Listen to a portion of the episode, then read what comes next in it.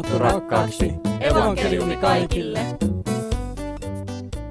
Hyvät kuuntelijat, lämpimästi tervetuloa Suomen evankelis-luterilaisen kansanlähetyksen tuottaman lähetysavain-ohjelman äärelle. Minun nimeni on Anssi Savonen.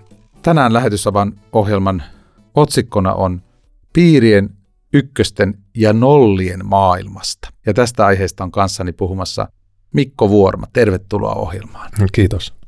Mikko Vuorma, olet kotimaan jaksolla ulkomaan työstä ja olet nyt täällä Suomessa lähetyskeskuksessa, kansanlähetyksen lähetyskeskuksessa Ryttylässä palvelut IT-tukena ja, ja tota, tekee mieli kuuntelijoille sanoa, että Mikko on viime viikkoina auttanut mua erityisen paljon oman tietokoneeni kanssa, niin, niin tota, mitä olet nyt viimeisen vuoden aikana puuhaillut, Mikko?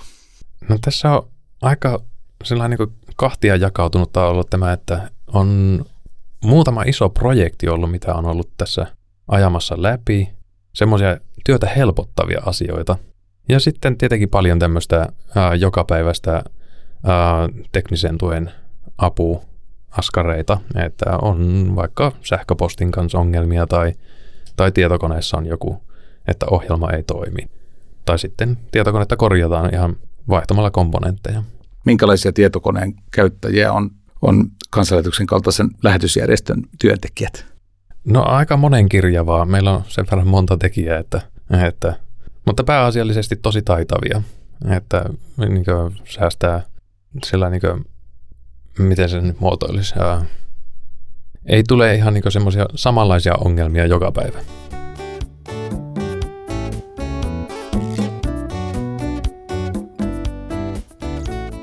No, sä olet aiemmin toiminut Papua Uusikineassa työntekijänämme ja, ja sinne, sinne olet perheenä palaamassa, jos, jos herra suo, niin minkälaista se työsi on ollut siellä Papualla? No se on Suomen, Suomen työhön verrattuna vähän erilaista, että ää, tekniikka on tullut uutena papouuskinelaisille siinä, missä me Suomessa ollaan kasvettu siihen, niin, niin ää, ongelmat on käyttäjätaholta hyvin erilaisia. Saattaa olla yksinkertaisia ongelmia tai saattaa olla hyvinkin semmoisia hankalia, että on, on niin tilaa opastamiselle ja ympäristönä se on vielä hyvin haastava, että koska Papouskinen sijoittuu päivän tasajalle, niin se aiheuttaa eri ongelmia kuin meillä täällä Pohjolassa. Mitä se päivän tasajan ilmasto tekee tietokoneelle? No se on hyvin kostea ja kuumaa ilmastoa. Ja koska se on saarivaltio, niin merivesi nostattaa suolaa ilmaan ja suola on aivan myrkkyä näille tietokoneille. Se yleensä kasautuu sinne tietokoneen sisuksiin ja aiheuttaa sitten jossakin vaiheessa oikosulkuja. Miltä siellä tietokoneen sisällä näyttää, kun, kun avaat sen?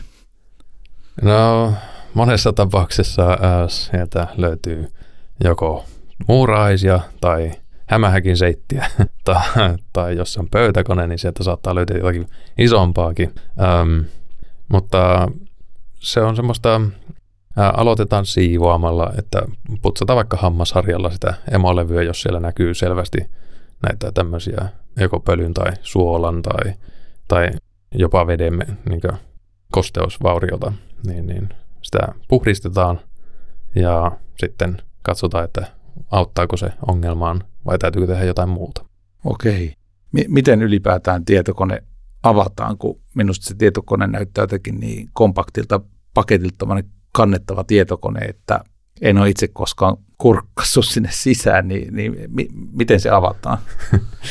No nykyään se menee vähän hankalaksi, kun kaikista tehdään tämmöistä hyvin äh, pientä, kompaktia laitetta tosiaan. Ähm, kyllä ne ihan ruuvimeisselillä ja sitten äh, tämmöisellä ohuella muovityökalulla saadaan kuitenkin valtaosa auki. Äh, valitettavan monessa tapauksessa nykyään käytetään liimausta, eli siihen tarvitaan sitten kuuma ilmapuhallinta, että saadaan irrotettua liimaukset ennen kuin saadaan kuoria koneesta auki. Onko sitä liimaa niin kuin vaan niissä tietokoneen reunoissa vai siellä, mahdollisesti siellä sisälläkin jossain kohtaa käytetty? No riippuu vähän valmistajasta, että monet laitteet, mitä tulee niin kuin, uh, ultrakannettavia niin niissä on yleensä näyttö kaksipuoleisella teipillä tai liimalla. ja sitten saattaa olla joitakin komponentteja, mitä halutaan ää, joko salata tai varjella, niin niitä on sitten tosiaan kätketty sinne jonnekin liimakerroksen alle tai sitten upotettu ihan ää, tämmöisen massaan. Okei. Mikä on tämä komponentti? Aa, aivan. Äh, eli komponentti on, ähm, no se on vähän tämmöinen monimuotoinen termi. Se, se voi tarkoittaa tietokonemaailmassa yhtä moduulia, joka tekee jotain asiaa, esimerkiksi Bluetooth tai langaton verkkokortti. Ähm, mutta sitten jos mennään niin virallisen termin puolelle, niin se on yksittäinen osa, joka toimii sitten tämmöisessä moduulissa ja tekee jotain sille varattua työtä. Esimerkiksi vastus on ihan niin komponentti. Okei. Tuli taas monta, monta laatusanaa ja tekisi mieli näistä kaikista tentata sua, mutta ymmärsin, että Bluetooth ainakin liittyy jotenkin internetyhteyteen. Joo, Bluetooth on yksi näitä yleisiä ö, langattomia tekniikoita, millä laitteita yhdistetään toisiin. Kännyköissä, kaukosäätimissä, telkkareissa Bluetooth on aika isossa roolissa. Ja Bluetooth ei varsinaisesti liity internetiin suoranaisesti, vaan se on tämmöinen langaton tiedonsiirtotekniikka, jolla kännykät, kaukosäätimet ja telkkarit toimii langattomasti. Ja Wi-Fi taas on sitten se, joka liittyy tähän internettiin, eli Wi-Fi on langaton verkko. Joo,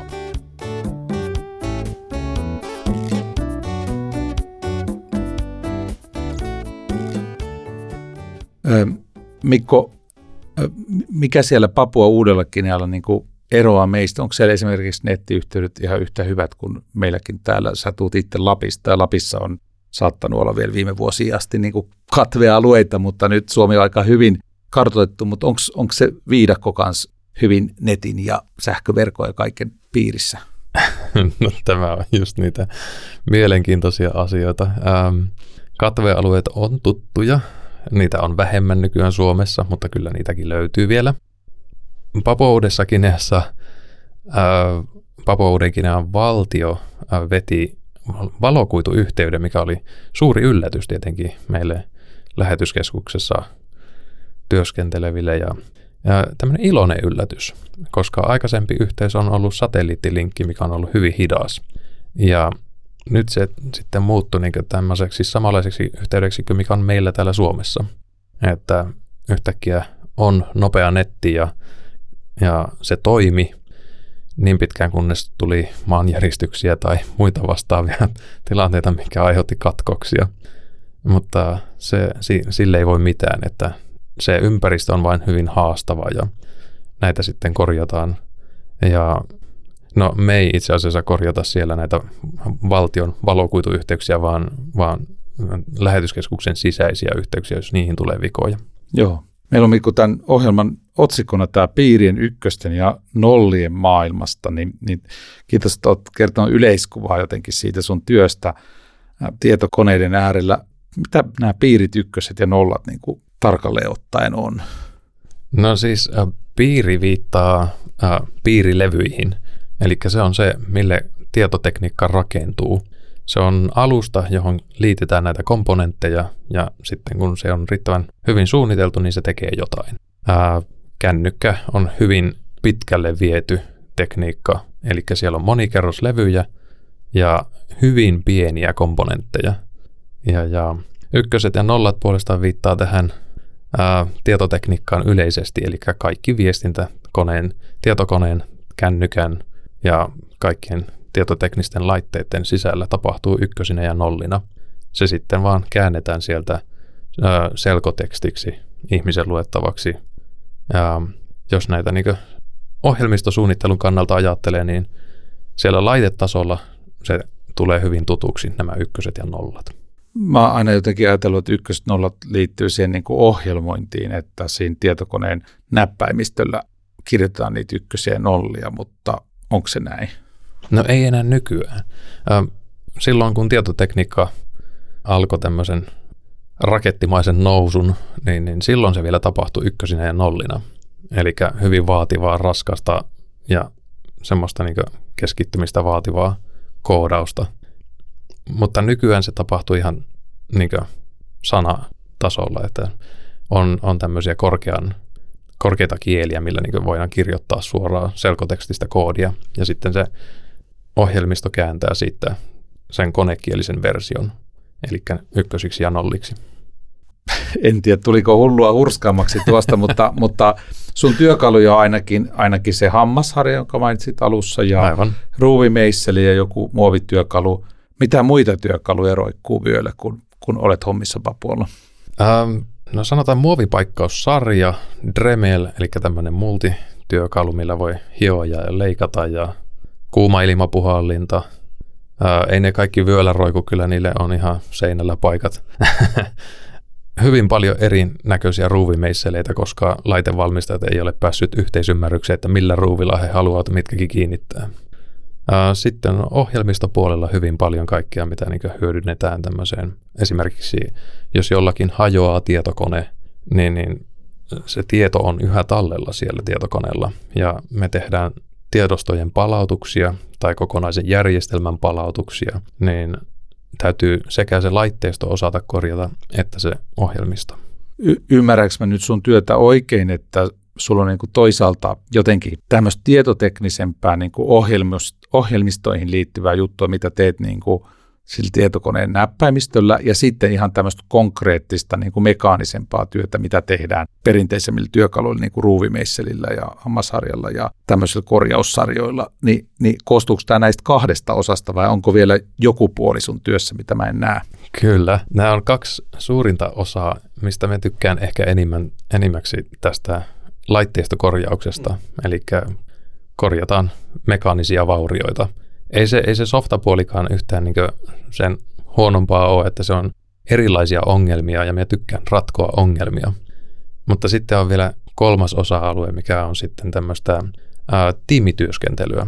Eli meillä on lähetyskeskuksessa useampi henkilö palvelemassa tekniikkaosastolla ja sitten me koitetaan toinen toisiamme auttaa.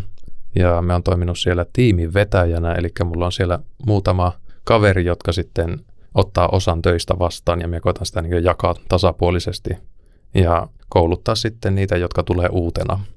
Niin, niin se on ollut semmoinen ihan mielekäs uusi haaste.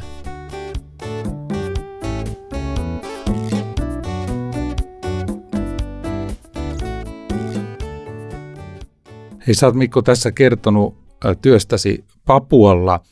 Tuleeko siellä joka päivä mieleen touhuilee niiden laitteiden äärellä ja muuta, niin, niin tota, että tässä lähetystyötä tehdään. Papua Uusikineassa, Papua kuuluu sinne Indonesian puolelle. tota, kyllä se hyvin konkretisoituu joissakin tapauksissa. Esimerkiksi raamatun käännöstyö on semmoinen prosessi, mikä kestää monesti noin 20 vuotta. Ja tämä on semmoinen, mikä on koitettu parantaa ohjelmallisesti, että sitä käännöstyötä ei mene hukkaan, mutta aina, aina silloin tällöin käy niin, että joku ei muista tehdä varmuuskopiota tai sattuu joku haaveri, vaikka matkalla veneessä tulee aalto sisään ja sitten se läppäri on hengittä, että se kastuja ei toimi enää. Niin sitten ne, ne niin konkretisoituu siinä, kun se tieto saadaan pelastettua sieltä ja siirrettyä uuteen toimivaan koneeseen – niin se on niinku niitä tämmöisiä tähtihetkiä, että tuntuu, että nyt, nyt niinku on oikeassa paikassa. Jumalan valtakunnan tiedostot pelastuu. Kiitos, Kyllä. kiitos Mikko Vuorma, että olet ollut tässä ohjelmassa ja Kiitos. pyydän sinua kuuntelija rukoilemaan Mikon ja perheen puolesta. Ja vielä haluan jättää sydämellesi ö, rukouksen lähettipäivien puolesta elokuun puolessa välissä – kansanlähetyksen lähetyskeskuksessa kokoontuu iso joukko lähetystyöntekijöitä iloitsemaan yhteisestä työstä. Ja muista myöskin Missioforum, joka järjestetään kansanlähetysopistolla ensimmäinen 3. 2023. Minun nimeni on Anssi Savonen. Jumalan siunausta elämääsi.